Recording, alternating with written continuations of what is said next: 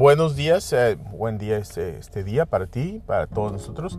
El Señor nos ha dado un día para vivir otra vez, respirar y vivir para Él, para Él, para la gloria de Él.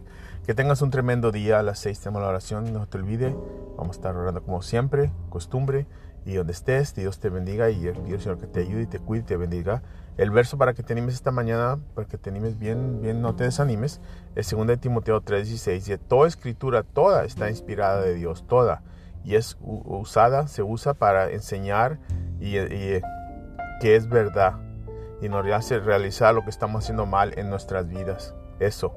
Y nos correcta en eso, en lo que hemos hecho mal, lo que estamos mal y nos enseña lo que es bien. En otras palabras, Dios es la palabra, lo sacamos nosotros, nuestra fundación de la palabra del Señor. Que no te olvides leer tu Biblia, hacer oración, memorizar los versos de la Biblia.